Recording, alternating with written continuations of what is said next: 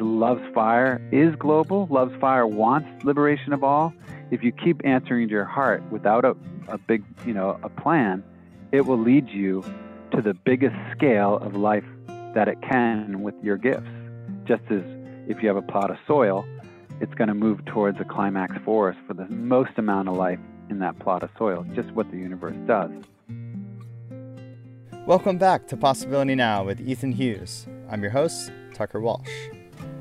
Today we'll be exploring a topic near and dear to Ethan's heart, which he calls love fire. Love fire can be described in many ways, but the way I think about it is that love fire is the life force energy that moves through us when we're activated by our soul's purpose.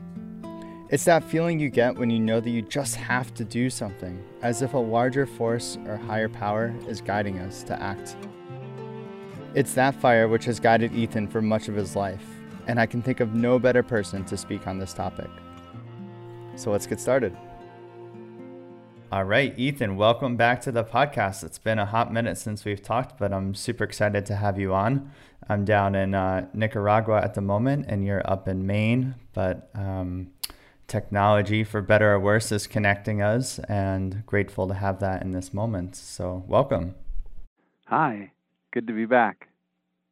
So, Ethan, what is on your heart and your mind and your soul this morning?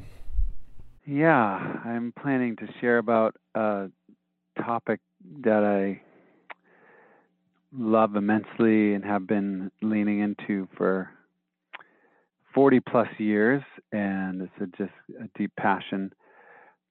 I call it Love's Fire, which I will explain in a moment.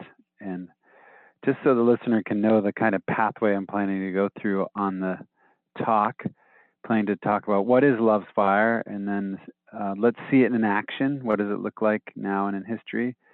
How do we support it moving through us? What holds us back from becoming a vessel of love? How do we transform fear? How do we transform shame? Love's fire, archetypes of change, risk, building muscle and risk balance, and exposing yourself, and spirit will do the rest. Those are just some of the themes of the arc I'm hoping to take, and of course, more open to what emerges between you and I in this conversation.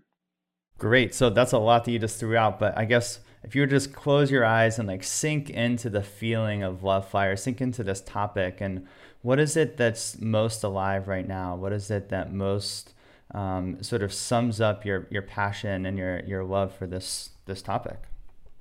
Yeah, it's definitely. I feel like it's the most transformative force in the world so seeing that when love's fire is activated, the most love and justice and healing comes through, whether in individual or in movements. So yeah, I'm just thankful for how spirit and love comes through people and creates creative responses to harm. So I also it's so important to me because I feel like it's the X factor that is so essential right now at this time of a climate crisis and uncertainty and the sixth extinction and fascism. It just feels the essential ingredient to embody the world we want to live in. Beautiful. So yeah, just to take a, a bit more of a, a, macro perspective, a bird's eye perspective, what is love's fire in its simplest terms? How would you explain it to um, to maybe a young child? For me, it's been named in so many ways, and I, I like to call it love's fire because I feel like you can't predict how it's going to move for, through someone and what it's going to look like you could become a revolutionary dancer, you could become revolutionary storyteller, you could become a revolutionary person in the front lines, stopping harm. And I think some of the lineages I followed, the from from India and the Indian freedom movement, I think ahimsa, you know, I think nonviolence misses the mark. It's it's it's talking the without violence, where I feel like love's fire is actually an active force that works through someone's nervous system and through their heart and being, where it's a field that they create. And uh, I hope hope to share stories of what it looks like in action, but there's no room for fear. There's no room for othering. There's no room for enemy identity. You're actually channeling this life force that supernovas and life trying to create every nook and cranny full of it, whether it's a coral reef or an old growth forest. It's just you're channeling that of life, that of belonging. So I think the for me it's important to realize it's an active force going from self out to other selves. I think love's fire when it activates between people, we look at what Dr. King called the beloved community. It starts to spread when it's ignited in somebody it awakens. You see right now there's a huge all the books are short biographies about amazing people and how when we hear these stories something awakens in us. We can't turn away from it and that's uh, love's fire wanting to come through each of us. I think the important thing to for me is it's beyond any religion, it's beyond any form. It's just this creative force like I always say first there's love and then there's justice and then from justice you have peace for things to work together. So it, when it comes through us, we don't know what it looks like until we surrender to become a vessel. So I think love's fire is on the pinnacle of embodying what life wants to do through us, letting life live through us, whether you hold it as God or Buddha nature or goddess, the Tao, whatever definition, and also with emergence, we we're surprised when we let it through us. We're like, whoa, I didn't think I was going to do that. it's a, it's a surprise. It's not a thinking part of our mind. I think a lot of revolutionary action is through our thinking brain because of patriarchy, and this is just a felt experience. I, I'll bring back the quote from Dominic Barter: "If you're not willing to feel the world, you won't be changed by it." So it's being changed by responding to the impulses that your heart and inner guide, inner soul, inner calling, destiny is pointing you towards. So for a kid, I, I want to simplify it. What I would say to a kindergartner, I have talked to kindergartners. Just the simplest thing is just say, those things arising in you. When I'm when I'm in a little when I'm doing a presentation in a school, I ask the kids, five year olds, six year olds, what do they want to do? And most of the hands go up and be like, clean water for everyone. I want to be the best listener. So people can feel supported. I want to make sure everyone's fed. I want to protect the species. When you're younger and innocent, um, it, it's just saying like believe in that which arises in you that society teaches you to forget. So just it's a remembering, and that uh, I like what Saint Teresa of Avila said is, spirit will never put something in your heart that's not achievable. It doesn't trick you. It's just that we lose faith in this huge upwelling that's coming, these desires that um, so many children have around the world for for love and caring and kindness is, is real, and we need to reclaim it. Yeah, that's beautiful. And um, where would you like to go from here?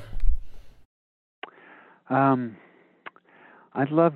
Uh, I think people most drop into it just hearing some stories of what uh, what it looks like Perfect. Um, and I want to start with Harriet Tubman, who, as many listeners may know, was a slave and um, at one point in her childhood tried to protect a young boy from being abused by a slave owner, and the slave owner threw a piece of iron and hit her in the head.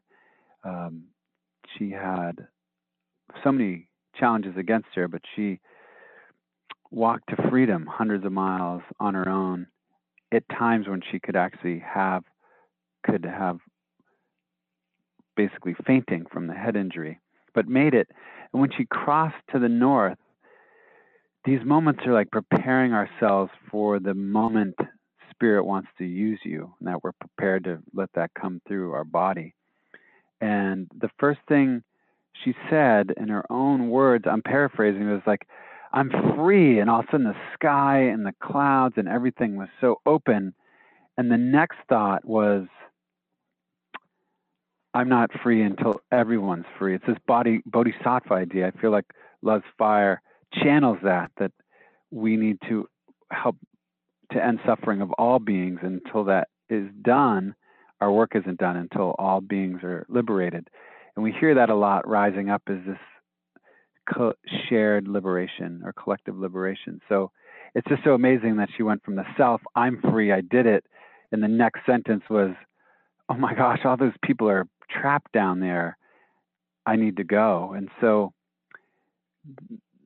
all of a sudden, Harriet Tubman is crossing back into the South and freed over 300 people, would go back, women and children, brought back every single group.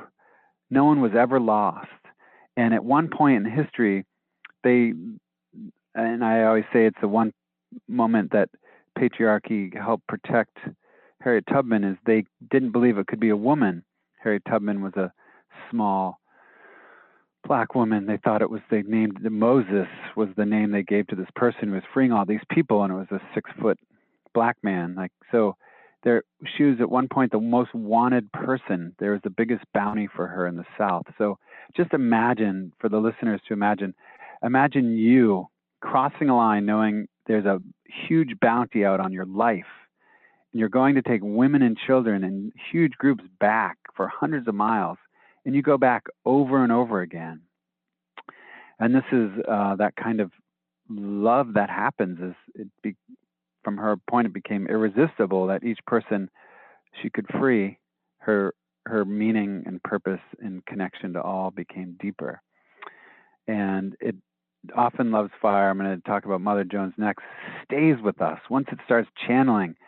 We can't forget it. Rumi says, like, yeah, you can try drinking or avoiding it, but the moment you open your eyes, there's going to be spirit saying, "It's time to love again," and with it's uh, yeah, it answers this deep longing. And even when she was older, she was healing people from the Revolutionary War and had a house for people from the black community who had come back from the Civil War and. Um,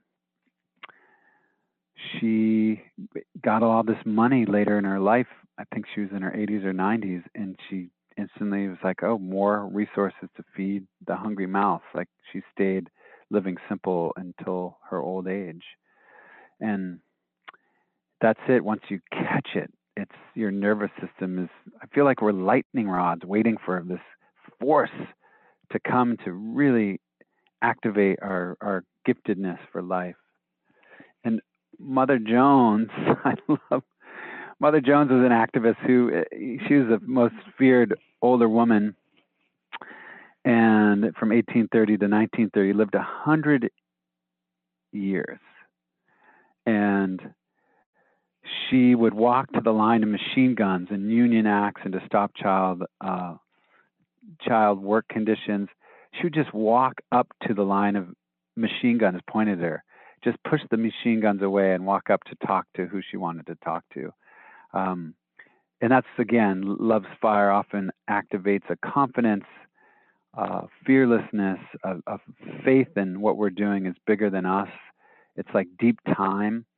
So many of these people talk about they're feeling like they're in this huge ancestry of people who have walked with love, and that ancestry links to them when they open the love's fire. And here's I just want to end with this quote by her. She lived to turn 100 and then died on November 30th, 1930. On the eve of her death, she expressed the wish that she could, quote, live another hundred years in order to fight to end, to the end that there would be no more machine guns and no more sobbing of little children. So um, that's the kind of long arc, which is amazing, seeing these amazing women and Love's Fire also, I think we can't think of it in just strict nonviolence. Like some people channel it in a way that is, we can think of Peace Pilgrim, just walking to serve whoever she finds. And um, when Peace Pilgrim walks up on the hill and there's someone who's been hurting people in the community, and that man runs out and starts punching her, and Peace Pilgrim opens her arms and gets punched a few times, and then embraces, walks down the hill with the person on her shoulder crying, and that person was redeemed. In in the history of this situation, he became a participant of the community. And someone asked, "How you got punched in the face?" She's like, "One punch in the face is worth someone healing, someone becoming part of the beloved community. And sometimes it can look like that, and sometimes it really looks what we might call more aggressive. Um, Harriet Tubman was willing to be a spy in the in the Civil War.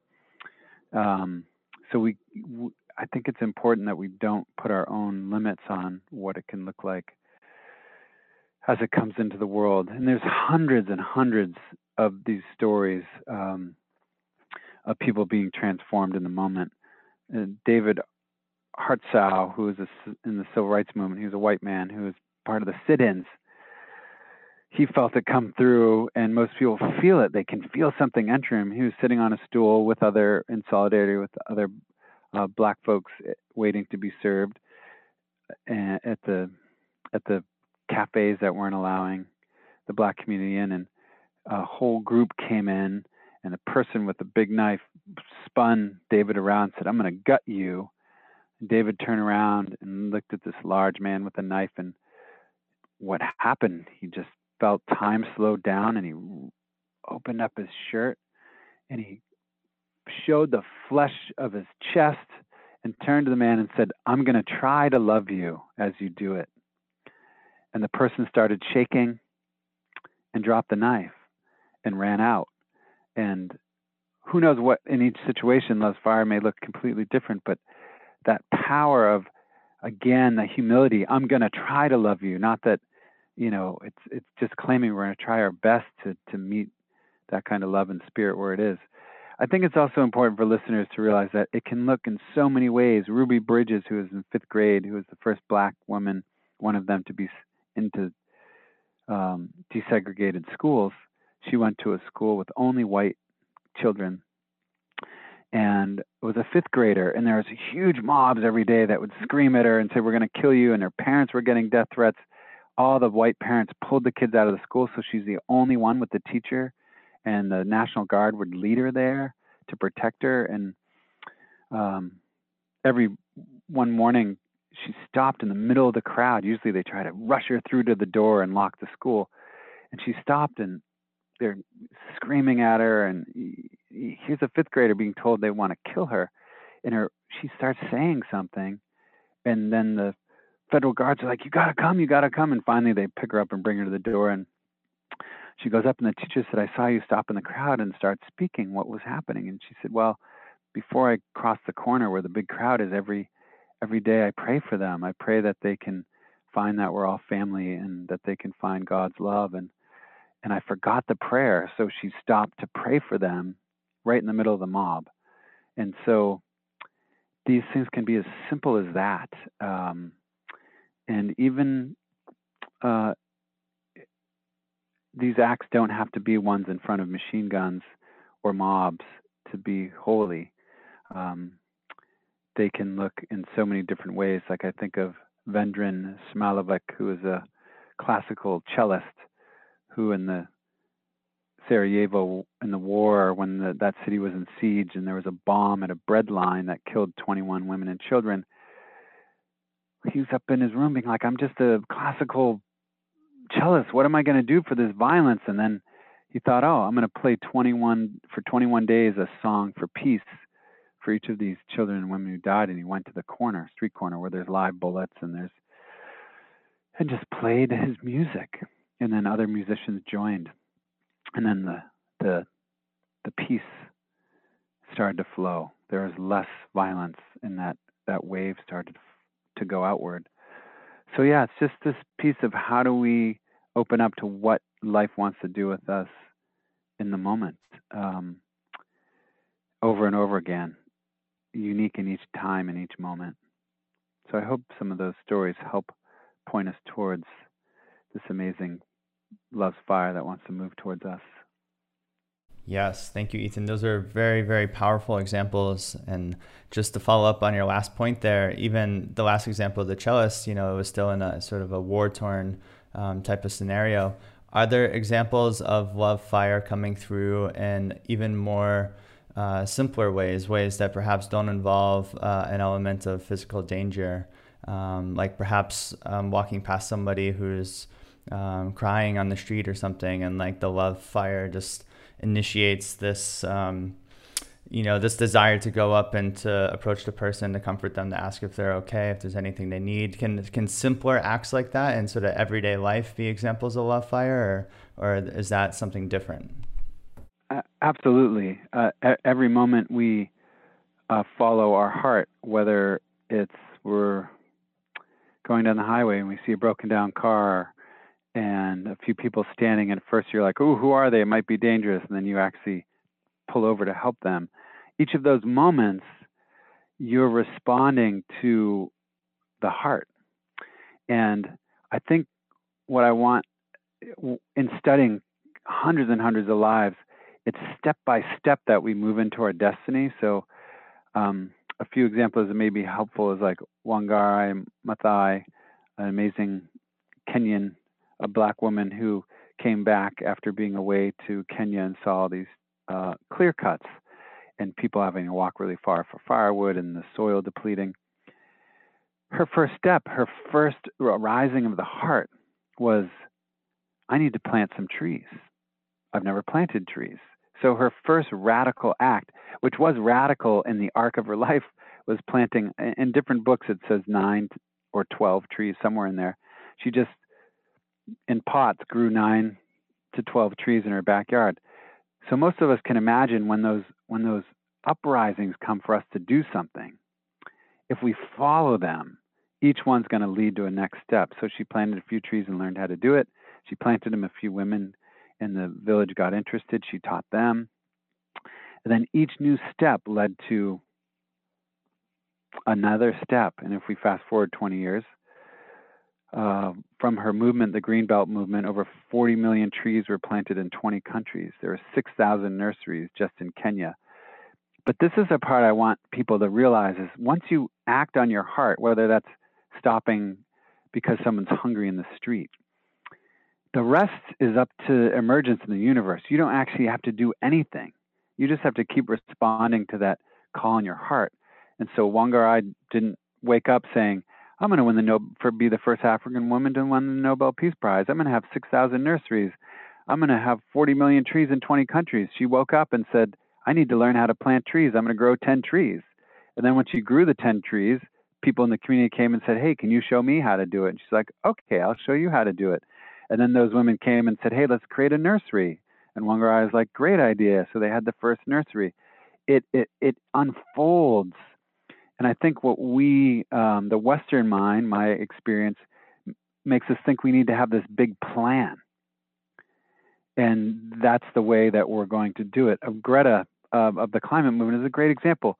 She did something very predictable. She got a sign and went on climate strike. It's been done for a long time, those kind of strikes, and she just skipped school and went to one of the places of power in her country and held the sign day after day after day after day she did not initially say, "I'm going to spark a child's movement of millions of people in the United in the world." She just said, "I'm going to do what's in my heart," and that each thing. Then she was invited to the U.S. She was invited on a sailboat. That's the part is we don't have to make a plan. We just have to answer our heart. And I find as many of these stories, but I, I would like to say that from my studying, when you do that simple act, if you keep responding to your heart, because Love's Fire is global. Love's Fire wants liberation of all.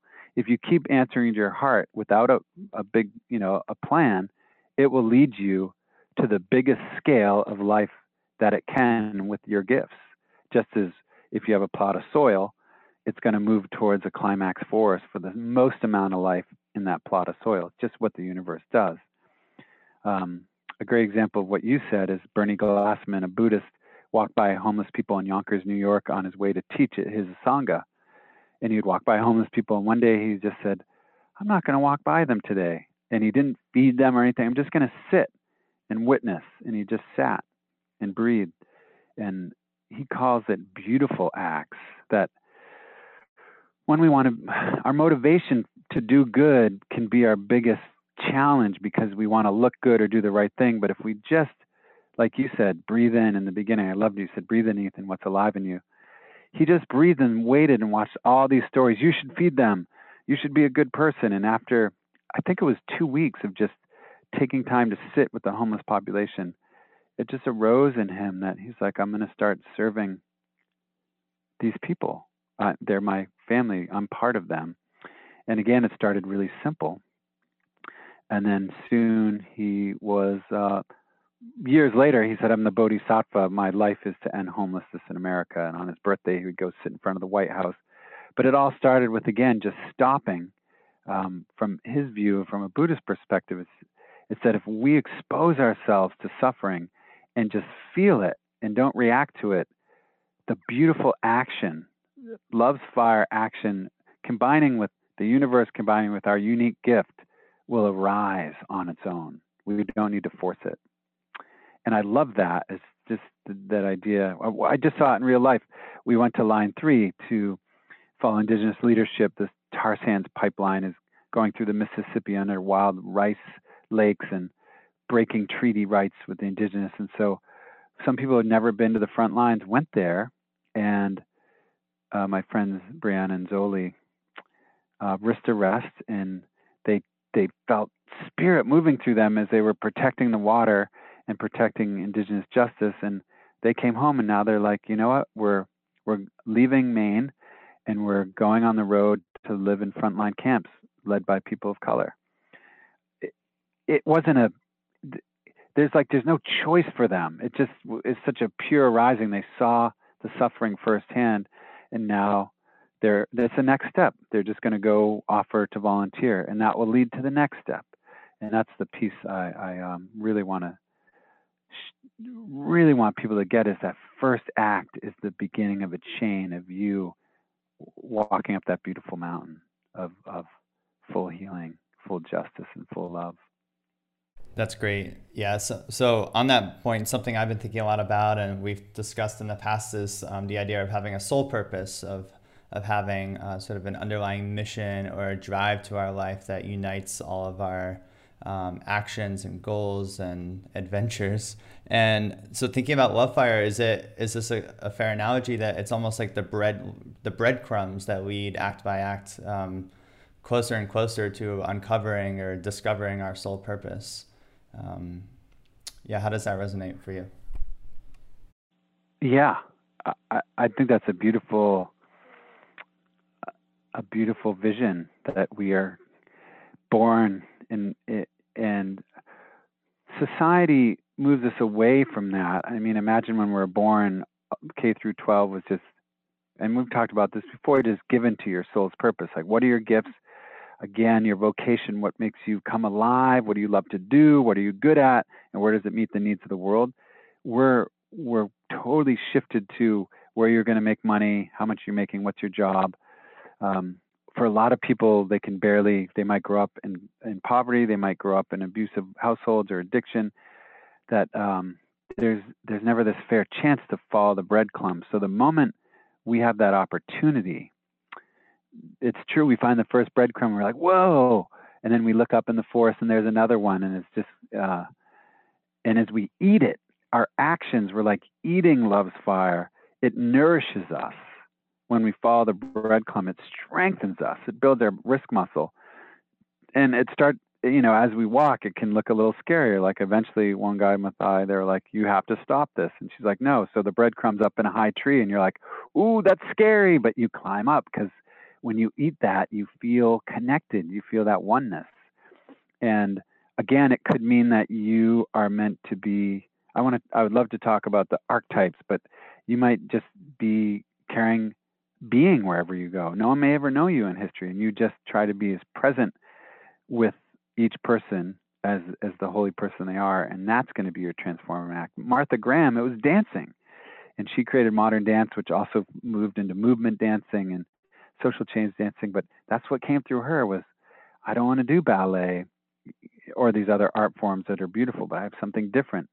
And she took that risk. So yeah, the breadcrumbs, I love it. And it leads us it leads us to yeah, I believe our primary, if I could say our primary directive of our giftedness and the needs of the world. And and that's I mean, the thing why I love it is because the more I imperfectly do it, the more alive and connected I feel.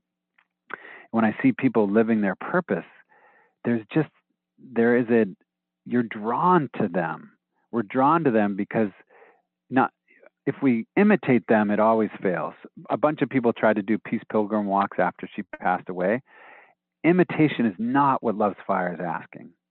And that's why I think when we try to imitate uh, Buddha or we try to imitate any of the incredible people in history, um, we we fail because we're meant to be a unique expression. So that's another thing I want to share is that what is it for you that wants to come out into the world and trusting trusting that expression. Yeah, that got me thinking earlier about, um, you know, in the activist community on the front lines, there's often a lot of burnout, and a lot of people are um, maybe there's a, a sort of a, an old misnomer from the previous paradigm of needing to be a hero, needing to be um, somebody that saves the day, and it can lead to a lot of uh, exhaustion, and it can actually kind of backfire on the main um, goals and incentives of the movement in the first place. So I'm wondering if love fire can sometimes be as simple as deciding to go home and to rest for a week and to not be out on the front lines, to not be doing anything other than loving yourself. Um, so how does self love play a role uh, in this? Absolutely. I mean, I I um, I see that in a, a lot of amazing leaders. Um, uh, I can cite Sherri Mitchell, who wrote a wonderful book, Sacred Instructions, who's Penobscot, and birthing kinship community, or Carlos Saavedra, who um, was part of the Dream Act, and just listening to them say that I, I went for it, but in a way that was not fully aligned with life. And so Carlos was saying at the end he was in the hospital, and that you know even though the Dream Act passed, they would never. Um, life doesn't um, ask for us to not function well. So um, when I was talking about line three, uh, with Sherri Mitchell. Sherri Mitchell was just sharing, like, look, we'll go and do anything to protect the river or the mountain, and we want the river and the mountain to be fully healthy and functioning. But we are part of the river and the mountain. The soil is part of our body, the water that comes through us, but we we don't ask the river to sacrifice itself for life. Why would we do that to ourselves? Like that we also need you know, like the trees rest in the winter. So yes, the path of love's fire. Uh, I know a lot of people who started it and then they got really sick. There was a purification that had to happen, um, or they got confused, or they got really depressed. It's important to realize once you start following the breadcrumbs, it doesn't mean. And this was my idea that I'd like, oh, I'd take a risk for love, and then the Muppets would come out of the woods, and everyone would be like, yay, and the sun would be shining down. Sometimes, um, I, I think of the archetypical hero's journey based on all cultures from Joseph Campbell, the preparation of the call is great. You have your powers, and a lot of people join you. The threshold is where you lose all, all your old powers don't work, and you need to find your new secret powers, uh, which could be compassion or self care. And you're on the road to trials, like t- towards doing the work you're meant to do. And so I, I, I have to say that there are a lot of challenges because we aren't treating ourselves equal to all of life. Uh, Buddha says your compassion is incomplete if it doesn't include you. You can like have loving kindness for everything in the universe, but if it doesn't include you, then it's incomplete. And I, I think that's one of the pieces that weakens love's fire, and that's why I feel like doing um, transforming fear and transforming shame is is is so paramount um, in this work. Yeah, so yeah, the the self love is a radical act of love's fire to to really realize, wow, I'm holy. I'm unique in all the universe. I always say this, but it's always like I'm on the line with you, Tucker, and you, will never 14 million, 14 billion years in any other direction. You won't exist as you are in this body and how miraculous that is, and how I want to support all of you coming into the world, your giftedness, your care, and love's fire. A great example that that I think is important is when I was at um, Common Common Ground at the um, Hurricane Katrina in the Ninth Ward. All these people are showing up and they're going into the house with the black molds and they're clearing for the communities to have places to live and there's police curfews and gunshots, but behind the scenes at the church, um, a bunch of herbalists came and they just set up a little room and brought thousands of herbs and tinctures, and they just were helping people meditate and doing tinctures, and that was their gift. You felt love's fire in that room. It was like that was their that was their gift to the movement to rebuild the Ninth Ward, a, a primarily black community. And how beautiful when they claimed it and their ego wasn't like, wow, I should be out there in the streets. They're like, no, this is exactly what I'm made for is to take care of myself, be embodying health and be offering it to other people. And that's um, that's really key. Because uh, I, I think the danger of Love's Fire is we think of it as it has to be Mother Jones pushing away the machine guns. And yet we use those examples because it shows that with that, when it's through us, we can melt the hearts of the quote enemy.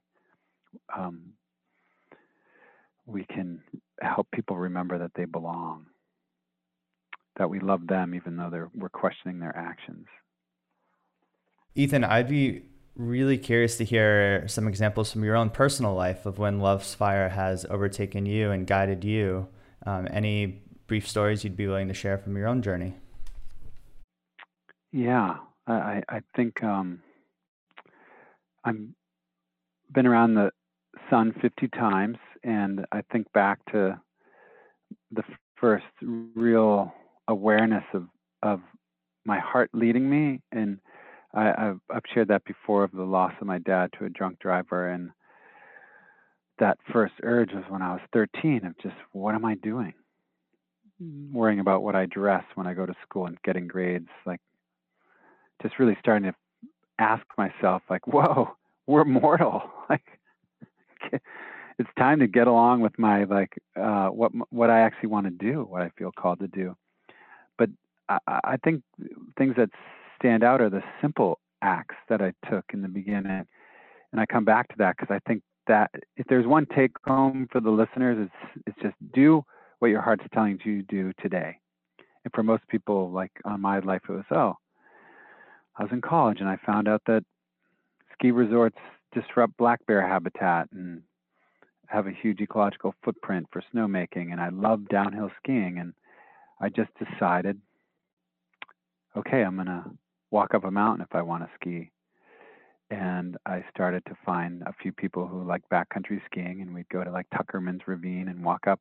And not only was I following my heart, more meaningful to me. I got in better shape because I was walking up mountains and skiing down. When I skied down, I didn't take it for granted because I just walked up for three hours. I'm like, whoa, this is incredible. I didn't take it for granted. And that's one thing when we do things with our own personal integrity. Um, there's there's aliveness and appreciation that happen, and those were the earlier steps for me.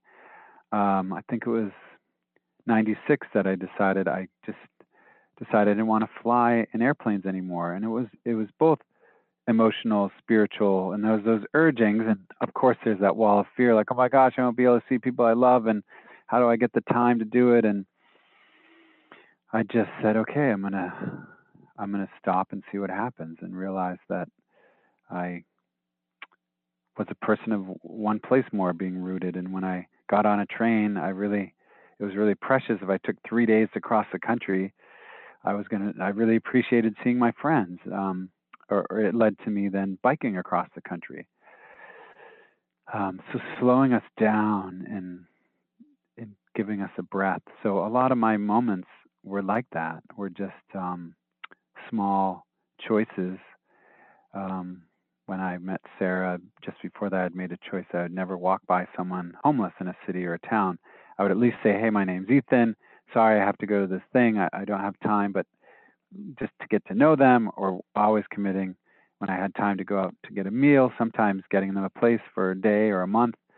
And that changed my life. Um, and sometimes it's difficult when I was in Boston with my hometown friends and we were going out to eat and someone homeless came up and I said, Hey, I'm going to get them a meal. I'll meet you there. And you know, some of my hometown's friends were upset, and it makes sense. They were they don't see me that often, and so all of a sudden I'm doing this thing, and then they probably had guilt and shame come up, and so it gets complex when we're in relationship because when we're living when we start to answering the urges of our heart, people around us start to feel uncomfortable. So those little steps were huge because they built my muscle and it was the breadcrumb. And it wasn't like I said when I was in college climbing up the mountain, I'm going to be car free. I'm going to give all my money away. I'm going to start a electricity free, petrol free, and I'm going to go to the front lines to support uh, indigenous leadership and protect lakes. None of that was in my consciousness. It was just step by step. I do feel like the crumbs eventually lead. So I was doing all these small steps, and at 29, I inherited. Well, at 26, I inherited all this money. I, I my first urge was to give it all away, but I waited and wanted to talk to people I respected, and then at 29, that money sitting in the bank, I just I came to this moment where I couldn't carry it anymore. And this is a um, a Quaker George Fox when um, I believe it was William Penn was a you know Quaker committed to peace but had to wear a sword. And he asked George Fox, "What do I do about the sword?" And he said, "Wear it until you can't anymore." And I think that's so profound. It's like things start to when we're not in integrity, they pull to us, and eventually we hit this wall where we just have to. And at 29, I just had to give away all my money, give away all my possessions. It just had built in me, unknown to me, unconsciously, all these tiny acts had built up to this moment. So I think eventually the breadcrumbs are going to lead to the cave or to the cliff or to the huge tree. And that's when um, that's the what I like to call the Rosa Park moment. She was preparing for years and years, and then there was this moment where all the universe and time converged, and she had a choice, which had a huge impact. Um, or that moment, Harriet Tubman, preparing for years, had chose, I need to go back. And I feel like we're all going to have those moments, and we need to prepare for them. And so that was my moment where I couldn't carry my sword anymore. But it was natural. It was a beautiful action. It wasn't coming from I have to look good or I'm not good enough or I'm not worthy unless I did this. It was just like, whoa, I have to do that. And I see that in Brienne and Zoli. When I look in their eyes, they're just like, we need to go follow indigenous leadership and black leadership and be there to slow down the harm. It's so pure. There's no ego. It's like a celebration. You can feel it. I think we each can feel it. We have love's fire. It's like a fire campfire. You can feel the warmth and heat. And if it's a fake fire, you can feel it. It feels kind of odd. You're like, hmm, that's not right. I love that it, I've been thinking about the relationship between Love's Fire and community, and I'm wondering if you could speak to that. I've been lucky enough to um, to be spending the past four months at a couple different spiritual communities in Costa Rica and Nicaragua, and I've seen how that container of community has allowed for people's activation of Love Fire to uh, like people are able to follow the breadcrumbs more easily when they're in the container of community. They have that system of support and they also have that um, like they're being witnessed in the act and they're being celebrated and it, it creates this way this like series of synchronicities of the universe being like yes you can do it. Go for it. We're here. We support you. And it was really beautiful to witness and um, something i hope that we see much more of when these um, when these communities continue to develop and expand. And i think um, one of the, the beautiful aspects of covid is it's it's revealed the lack of community that we have in, in the modern Western world. Yeah, so, anyways, I was wondering if you could speak to that, how community can play a role in supporting people as they follow their love's fire. Um, I know it didn't happen in, in, on purpose, but it's emerged perfectly that community is one of the things that I say how to support it. That's one thing I wanted to talk about. It's one of the nine or 10 ways, and it's essential. Um, Audre Lorde says there is no liberation without community. Uh, we can look at all the wonderful um, men and women and queer and beyond Buddhist practitioners who the Sangha is one of the three jewels. It's the community of practice. Um, we can look at any spiritual tradition, Christianity, and again, Jesus was a person of color resisting empire creating a radical movement of love. When two or more are gathered, you know, love and spirit will be with you. So we see this both in spiritual wisdom and we also feel it. And it's not surprising that in the studying nonviolent communication worldwide, study like the number one need is belonging. And when we don't have belonging, we have incredible trauma. So this belonging gives us the strength to move forward. Um, and there are practitioners of Love Fire they do not get any support, and that's pretty amazing. Um, and that was their there was that that was their path to walk. So yeah, I feel um, I frame it in different ways. I've, I've, framed it as agent of possibility when anyone's walking into their um, vocation or onto their soul's purpose. One of the first things I say if I'm working with someone is find, reach out and ask people who are going to support you. When I really started to like, I'm going to get out of cars, I'm going to give my money away, and um, I'm not going to walk by the homeless. And I, I was terrified. And I reached out to friends and said, Hey, will you accompany me? Can I call you when I'm having a hard moment? Um, can I reach out to you? And it, it's essential. Um, the lone hero that's such this uh, Western archetype is the story of separation. And so it's very vulnerable to ask for help and to be in that reciprocity, which um, in Braiding Sweetgrass, Dr. Kimmerer talks about the essence of all life is reciprocity.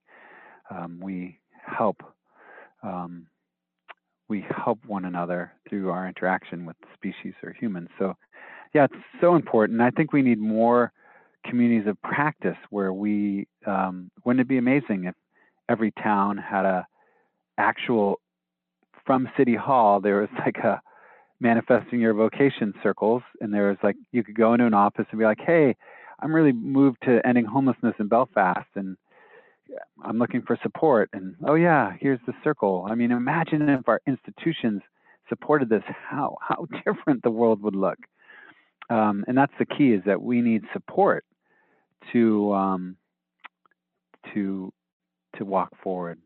And and that's you know part of the possibility alliance. I was a bit of a lone wolf in the beginning in the beginning because everyone thought i was crazy. And uh, some people cheered and some people said it's not going to last. And um, again that one person cheering you on or supporting you is key uh, I noticed that just in our trip, five friends from Belfast to go up to Line Three, we um, we created this community where we could cry and hold each other when we saw just these pipes going into these 30 foot ditches under wild rice lakes, and we could cry when we saw the uh, continued oppression of Indigenous people. Um, we could laugh and celebrate when um, the bald eagle flew over in the morning. We're standing on the frozen lake we're yeah we're meant to share all all of life. So yeah that that would be my my number one and um, how to support it is reach out and recruit agents of possibility on your journey. And when i call friends it's usually an incredible honor. I mean imagine eh, you know listener imagine someone calling you and saying i just have this urge in my heart to like plant wildflowers in city spaces everywhere, both for beauty and for pollinators and create these wild spaces. And I'm, it, I want the whole city filled, every like piece of grass, um, and mixed with food. And they said, I need your help. It's, can I call you when I have a hard day? Do you have any contacts or ideas? I mean, usually you're like, wow, finally purpose and meaning. You know, like I'm having a conversation with someone and this really precious thing, their their life, their life force, their their soul force is some call love's fire. Um, yeah, and then we, you know, we get the courage um, by looking over our shoulder and, oh, Tyler, Tucker, Susan, they're still climbing, you know, we're still climbing. We're on the mountain together. We're on different paths. In the end, we have a unique purpose, but we're we're calling out to each other, and sometimes our paths cross, and we're helping each other. And without it, yeah, I totally agree with Audre Lorde. There's no liberation. So build the webs of um, lighting love's fire in each other. Incredible. We've covered so much ground already, and yeah, I'm curious where you'd like to go next. What's um, what's most important to cover at this point? I feel a, a few other things I've learned of what supports it is I feel really helpful for people. So I, I wanted to maybe share a few other things that I felt were really helpful.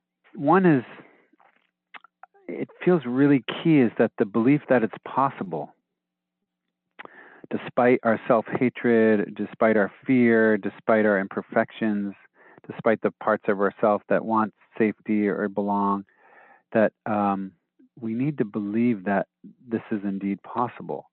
And, you know, there's so many quotes from people on the other side of this that have followed Love's Fire. And, you know, we could take Gandhi again, very imperfect as we know, but also created this amazing uh, love ripple in the world, ahimsa. And Gandhi says, I have not the shadow of a doubt that any man or woman can achieve what I have, or child, if he or she or they would make the same effort and cultivate the same hope and faith. And I think those are two key pieces is a belief in possible and then put effort.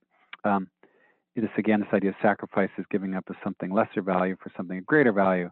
Our destiny, our soul's purpose, to me, is the greatest value of being here as human beings. So how do we, how do we flip it?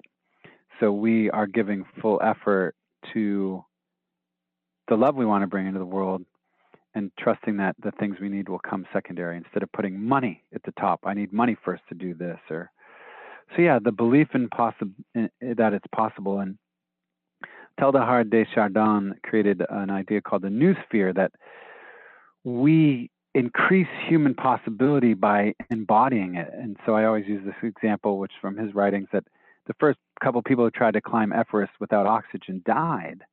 And then when the first person climbed it without oxygen and lived, nobody died after that. And there's actually a field, which was called the noosphere, which once we see it's possible, our nervous system believes it and it actually becomes possible. So it's this interesting thing of um, believing that we're meant to channel this amazing life force and love. Um, the the the second one that is sometimes hard for people is this idea of acting now, that the moment is all we have to bring love's fire into the world. So, you know, right now people can just take a breath and look in their body, and is arising in them. Just think, what you know, when I'm done listening to this, what's one thing I want to do?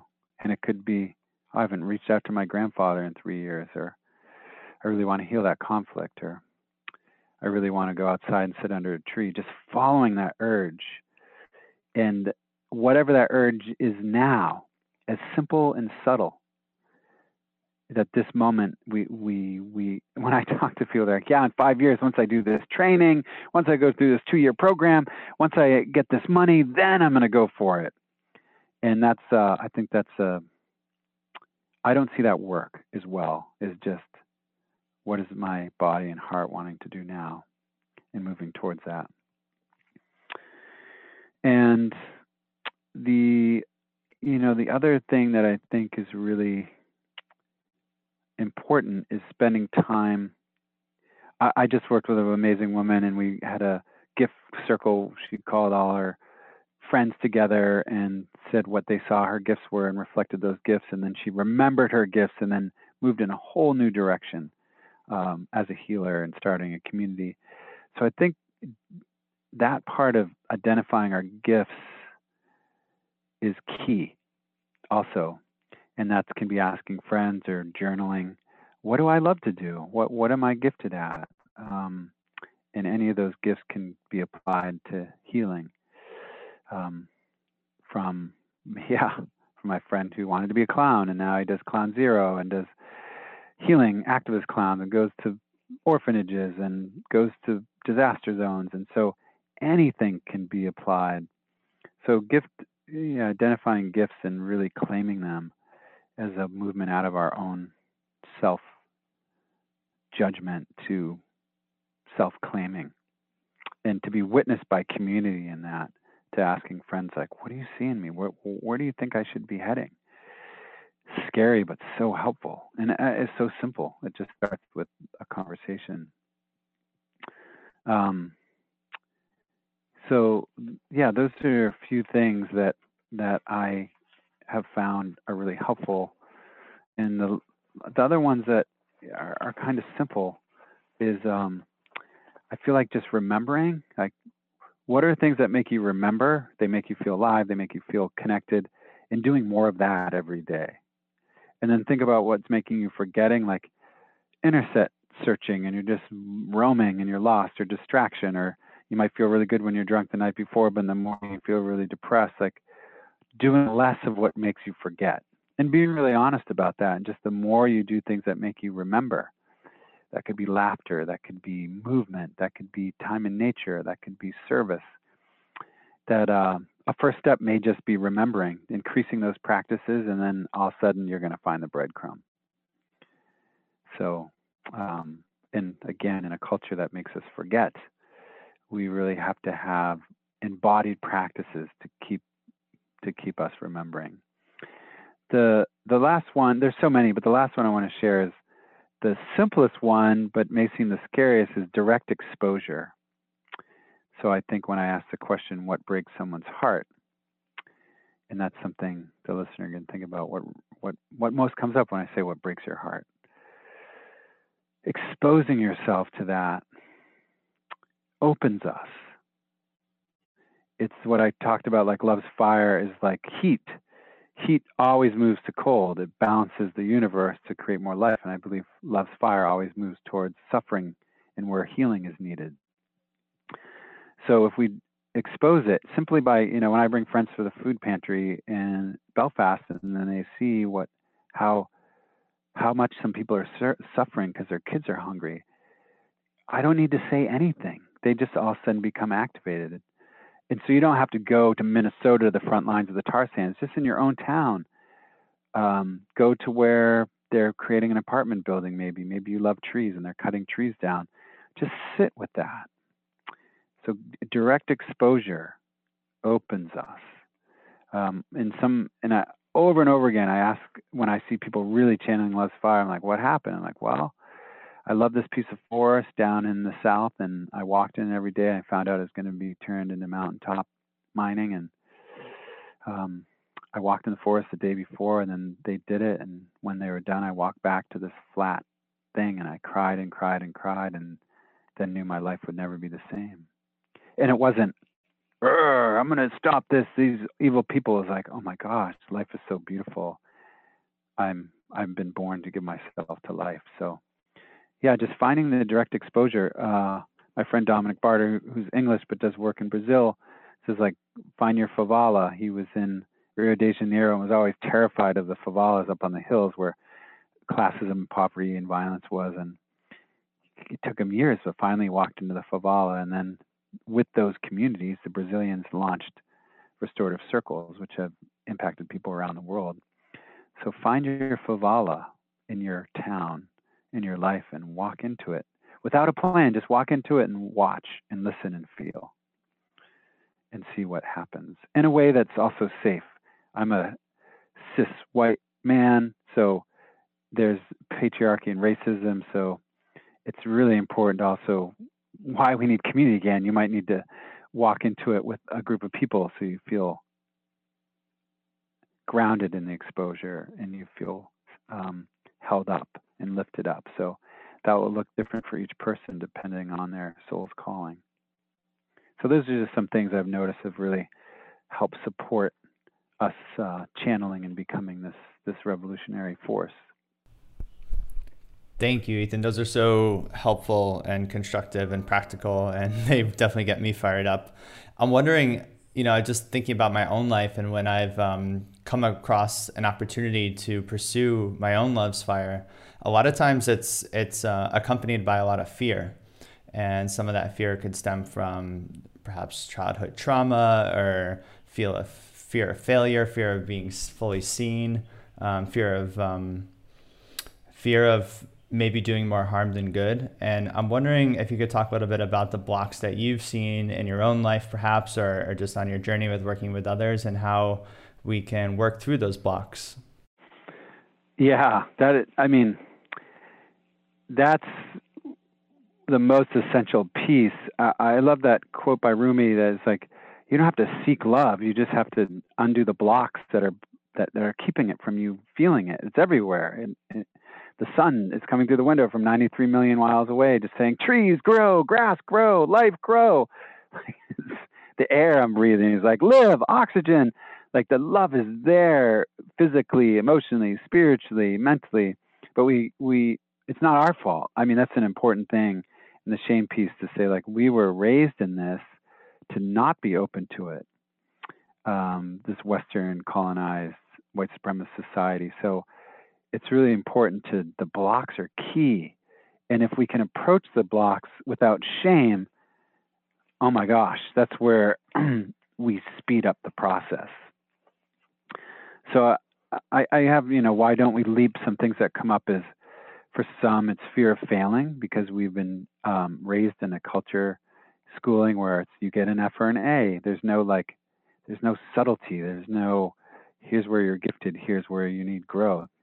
So fear of failing is big. It, it I know for people to speak what's in their heart is terrifying because then you'll be at the downtown and someone will be like, "Hey, how's it coming to end uh, the extinction of songbirds?" and You're like, I just have to work and pay the bills. Like it's really vulnerable to put out what our heart is, even if it's I'm gonna try to grow 11 trees in the backyard because I, I try things and a lot of times they fail. The key in this is if we incorporate failure as part of the journey of love's fire, and that if failure is taken in and we look at it like what happened without blame, we learn and then we grow and then we have a wider ability to channel love's fire. So we have to redefine failing first into something that means that you are stretching failure means you're stretching beyond your capacity.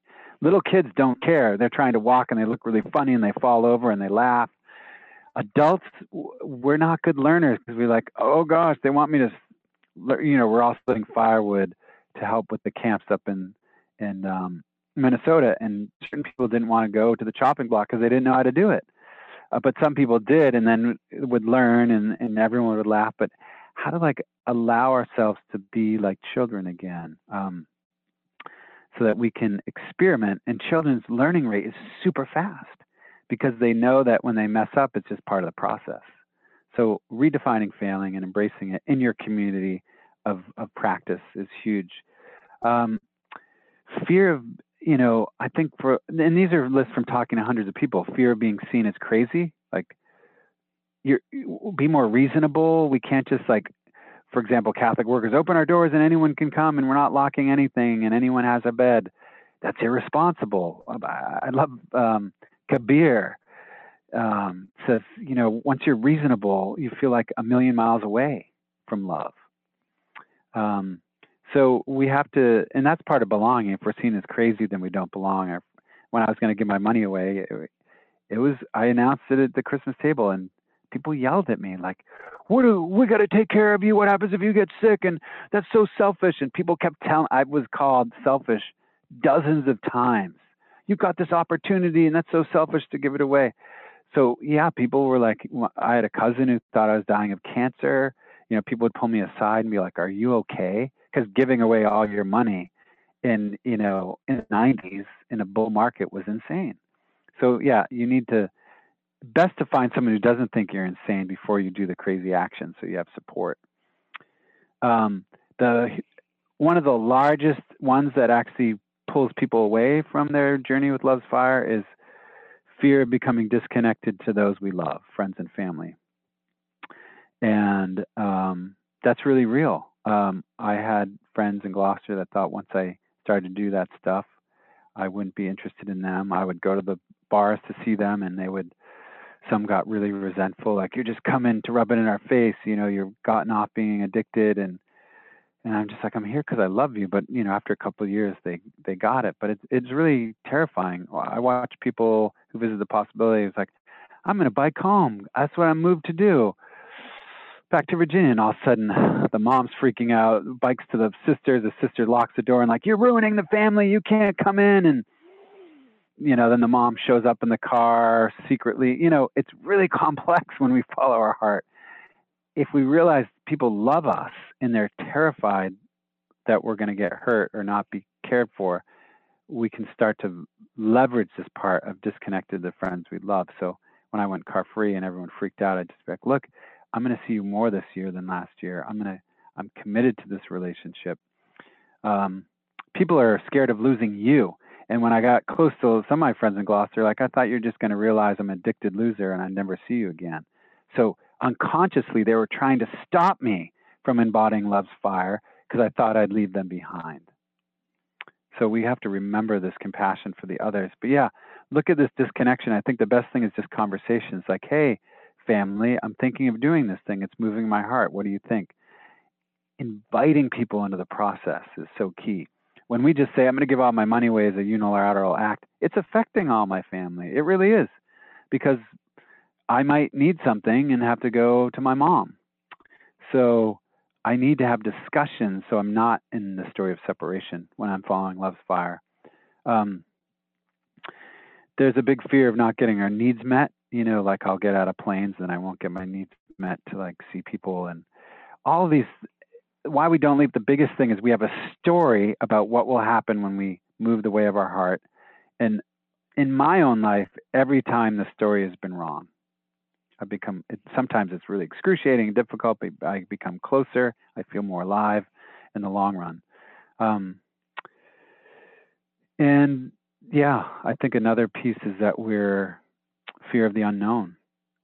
You know, this is a real thing what would it be like to leap in that moment, small or big? Um, there's there's just so many fear of leaping in the wrong direction. What if I go for it and it's not really furthering the world I want to see? Um, so I think the important thing is to have a community and actually talk these things through. Um, all these really sacred fears. Um, and we I have a little two practices to, to help with fear, and I noticed it was a huge breakthrough for me working with a lot of people coming through the possibility alliance. Is the first level of fear I find is people are f- afraid of feeling the pain of the world or the suffering or the hypocrisy gap, like how you're not in integrity with what your heart wants. Um, I originally thought people were afraid of feeling those things. And I thought that's the core fear. Is like they just didn't feel they had the spaciousness to feel their own gap of who they wanted to be or the suffering in the world. But what I later realized is the, the deeper fear is that if I feel these things, I know my life will then have to alter greatly to align with the feelings. It will mean X. If I really feel these things, it will mean X, I can't do this anymore. I have to change my life. And so, you know, we get down to the fear of change or the fear of a perceived death of who we were. So I think getting to that second level of fear is so important of just like, okay, if I really let me feel this, then I would then not, I couldn't do it anymore. By numbing ourselves, we can keep doing things that aren't in integrity. So that's the deeper one is just getting comfortable with, okay, that would mean this. And now I'm going to build up my risk muscle to be able to do this at a, at a time that doesn't create total overwhelm or mental breakdown. And I love Pema, uh, Pema Chodron gave a thing about transforming fear. And it's such a simple exercise, and I really encourage anyone listening to try it. If you have a specific fear, like fear of not being loved, or fear of being hurt, or fear that the earth is dying, um, Pema Chodron said the best way to transform it is go give that to somebody else. So if you have fear of not being loved, go love somebody. Send someone a love letter. Go tell someone what they, you appreciate about them. If you're fear about being hurt, go protect somebody. Join the effort to stop child abuse in your local town. Go to, um, if someone you know is being hurt, uh, a, a way that feels comfortable for you to protect them. If the earth is dying, go bring something to life. Go plant something, grow something um, nurture life. So it's this amazing thing. Often um, there's a Hindu quote that's like, "When you help your sister's boat across the river, lo and behold, you cross the river." Like you're in your boat, and if I'm in my boat thinking about the river and the rocks, I'm like, ah, holy, holy shit, what's gonna happen? And all of a sudden, I see my sister's boat, and they're in trouble. I'm like, oh, follow me, Ho- you know, let me guide this. And all of a sudden, their boat's across, and you're across. And I think this is part of what Pema's getting at is when we find out our fear and then go lower that fear for somebody else. So my fear is not being accepted. Go accept someone who's taking a big risk or is seen as crazy. Um, and I find that true when I'm like rock climbing by myself or doing things. I'm often way more afraid that when I'm leading kids rock climbing, I'm focusing on my care for the kids, and my role becomes effortless. So that's that's a. I mean, we could do a whole thing on fear, but those are some tools to to to um, deal with fear, and uh, just don't push the fear away. That's suppression. You need to have a conversation with the fear. You need to have a conversation with that part so that um, you're integrated moving into um, becoming more of love's fire. With all that said, Ethan, I am curious. When you close your eyes and you imagine a world where everybody is following their love's fire, what does that world look like? What are the implications of that? Um, what's what's the more beautiful world that our hearts know is possible when we're following these breadcrumbs step by step? Hmm. Because seven billion people are so unique, uh, I can't see exact what I look like, but I do know some tendencies that wherever you went, there'd be this life life force and this aliveness, both like roller coaster aliveness, like whoa, I'm going for it and I'm freaking out, to aliveness of just like wow, I'm really connected and, and following my heart. So I think that the our, all of our interactions the, the depth and connection would be unimaginable. And when I've been in these communities, really practicing the embodiment of love's fires, I, I feel it. I feel, and people feel it when reporters would go to the civil rights movement and um, the Black freedom movement in the '60s, and the um, there would be they would just write that I felt something moving in the room. You know, people who are atheists or cynical, they just felt this opening because again, you catch it. It's it's the beautiful thing is plus fire moves. It moves and you feel it. Um, I do, you know, as I look at the world in this moment, I think of just being at line three. What I see is indigenous and Latinx and black and white people being together in the beloved community to protect water and protect life and just seeing from Minneapolis with the George Floyd uprisings. Uh, there's $23 million in the black community for legal fees, and the black community was like, hey, any water protectors up there on indigenous land can access this money. Like, I just, you know, tasting the beginning of um, sharing everything for our liberation. And um, I just see that spread throughout the world. And, and amazing how much love there is when someone who's been under oppression for 500 years from colonizers, and I'm I I'm I look you know I'm an ancestor of that to be welcomed into indigenous spaces, into indigenous land.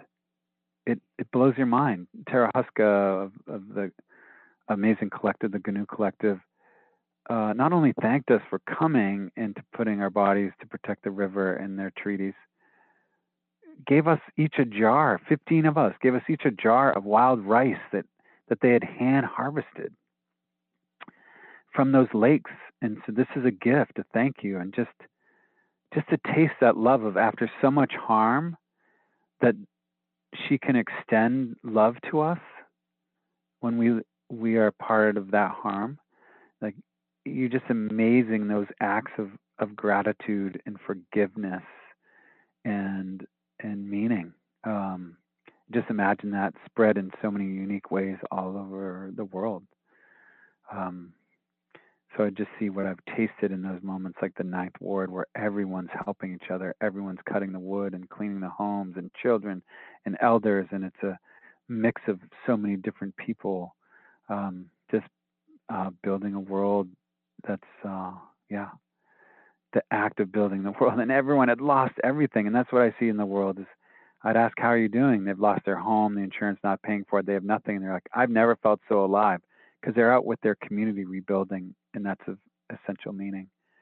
So I think the world we would see is how do we rebuild the world without extraction and the violence that we have now, without the racism, where we're caring for each other and all beings, and that it's going to look in a million different ways, but there'd be no more giant Hollywood movies. It'd be all these incredible local theater and storytelling and and each yeah each person would have direct experience of each other in the world so i see glimpses of it um, as i just did up in minnesota and it's it's uh it's the i eat that crumb and man, i'm so nourished and so full and and then again i believe it's possible when i'm when i'm there and when you see uh, the ability to love each other under incredible odds.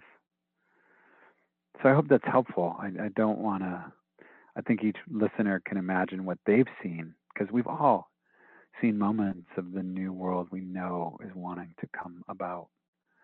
And um, imagine when all those glimpses are interwoven into one huge quilt. I honestly, it's so amazing. I can't even imagine it from my vantage point. Mm, beautiful. It's beautiful to not know, and to uh, it's beautiful to be stepping into something that's that's so much larger than what our brains can comprehend. Because um, really, that's the that's the truth of it, right? That's always the case, but it's nice when we're aware of that in the moment as well. Ethan, is there anything else that you would like to share about this topic? Anything else on your heart? Anything else that that needs to be spoken today? Hmm.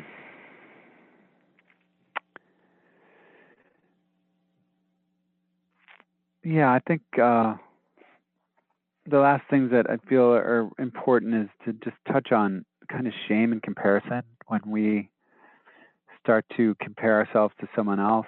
Uh, a lot of people will come to the possibility alliance and see our perfect experiment, but they leave feeling bad about themselves.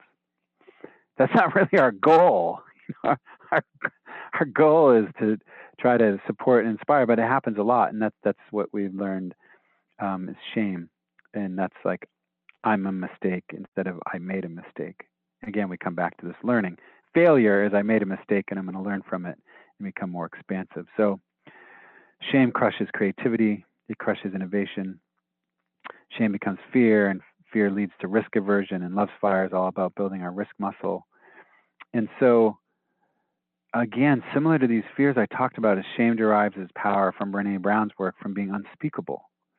So it's amazing that we we just start speaking it. You know, uh, the three ninja warrior, three ninja warrior gremlin trainings of shame resilience is when you feel the pain of shame. I'm not as good as so and so. I'm not as articulate. I'm not as courageous. One, practice courage, and this is from Brene Brown, daring greatly. Practice courage and reach out.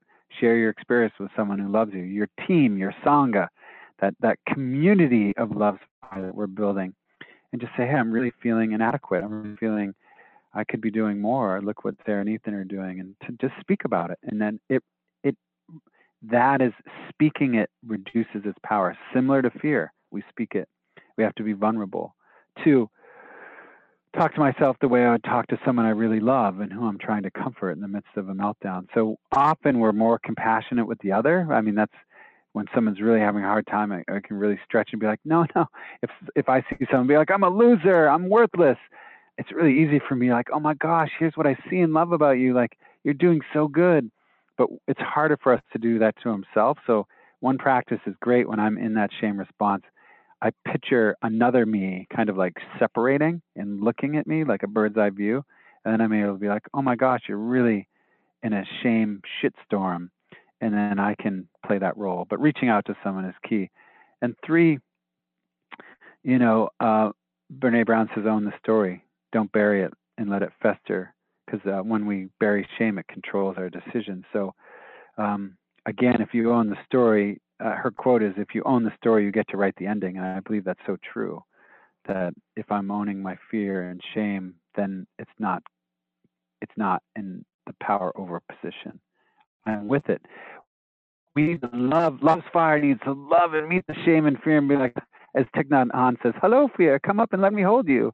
And you hold the fear like a little baby, and you hold the shame like a little baby, and you honor it that it's bringing an important um, message to work through. So that's that's one important thing I just think that is key is um, not comparing each love fire's acts is miraculous whether you're the best listener in the world or whether you start a huge movement youth movement like greta or you um, are in the front of a movement like tara Houska and tasha martin up in line three it can be as simple as just you have kindness in your town that ripples beyond ways you'll ever know i love that they're reading uh, they're writing autobiographies about um, Martin Luther King and Malcolm X and all these people, their moms, and how their moms, like through their love, gave them the courage. And that the same with me is like my mom. I wouldn't be where I am without my mom, who just said, "Okay, I'm scared, but okay, I'm going to bike with you in your car free. Oh, you're going to dress up as a superhero and help people. Okay, I'll dress up." Like you realize that your act of love's fire may be serving someone else who who gets into the community movement phase. You don't know. You just have to really love what gift you're bringing. And then the the other thing is just the risk balance. It's like the learning and growth is what they call the Goldilocks zone, and knowing when we're going to overwhelm. You t- said it so nicely about self care and um, love's fire when it's taken to the patriarchal hero narrative. It's like ah, I'll lose my leg and still still crawl for the crumb. You know, it's like um, no, if you lose your leg, life wants you to wait and breathe and get support and heal it. Um, so just to remember that the wasteland is the boredom. It's kind of like when you're not following the calling, and we know that so well in industrial society. We see the suicide rates and addiction rates, and that's a failure of society, not the individual. And then we go into that learning and growth where we're like, whoa, whew, yeah, flow, it, it's it's flow and the Goldilocks zone is where we want to kind of try to stay, where we're learning and taking risks, but not going into overwhelm, which is both mental breakdown, which I've seen people go too fast. They go faster than spirit's anointed time for the transformation. Or you have emotional, uh, emotional breakdown. I've seen that. You have spiritual breakdown, you lose faith, or you have physical breakdown, which is so common to see and so that really reclaiming part of love's fire is holy balance. That um, we are stretching those areas, but to a way where we're still keeping our center and staying self-led. So those are the two, just around risk and balance. And I, um, yeah, there's so much. I love the topic. I, I guess, and another time we'll get to the uh, the archetypes, which help people find their pathway. Um, yeah. So I yeah, anything else alive in you, Tucker? Thanks so much for holding the space. You can tell I get really fired up about it. yeah, I would just say for the viewers that if you're wondering what love fire feels like, it uh, it probably feels a lot like what it feels like to listen to Ethan. I know for myself, um, yeah, I feel like you're you're perfectly embodying love's fire right now by being this teacher, being this guide, by have living this life of so much fullness and then taking the time to share your experiences and to synthesize so many different schools of thoughts and so many different topics and teachers from throughout history into such a beautiful and coherent um, and very clear message um, that's very tangible and very practical um, but also like gets me personally super excited and fired up. So thank you ethan. Bravo and i love you. Yeah, I love you too. And um, yeah, I'm. I just wonder if I can end with just a, a quote and one sentence invitation. Go for it. It's a simple quote. Everything for love. That's by Rumi. And then my invitation is today. Yeah, to the listener, uh, the embodiment is so important to that cycle of love's fire, like burning through all our fear and all our walls, that I invite you to either go expose yourself to what's breaking your heart or what matters to you in a safe way that feels grounded for you in that Goldilocks zone. Or when you finish listening to this, take 10 minutes to just sit with yourself and ask your heart and breathe in what is it I want to do today? That's that's a simple step on this pathway. It could be writing five things you appreciate about your roommate. It could be laying down for a moment and and celebrating what you have done in your life and where you brought love in. Um, it could be dressing up in a wild costume and going to town and juggling. I have no idea, but just an invitation that once we start taking that step, all of the universe comes to to our aid. Yeah. Thank you. Beautiful, Ethan. Thank you so much. I look forward to the next episode. All right. Love you. Thanks. Thanks for facilitating. If you'd like to contact Ethan, he can be reached at 207 338 5719. That's 207 338 5719. The Possibility Alliance mailing address is also available in the show notes. Until next time, I'm your host, Tucker Walsh. Have a beautiful day.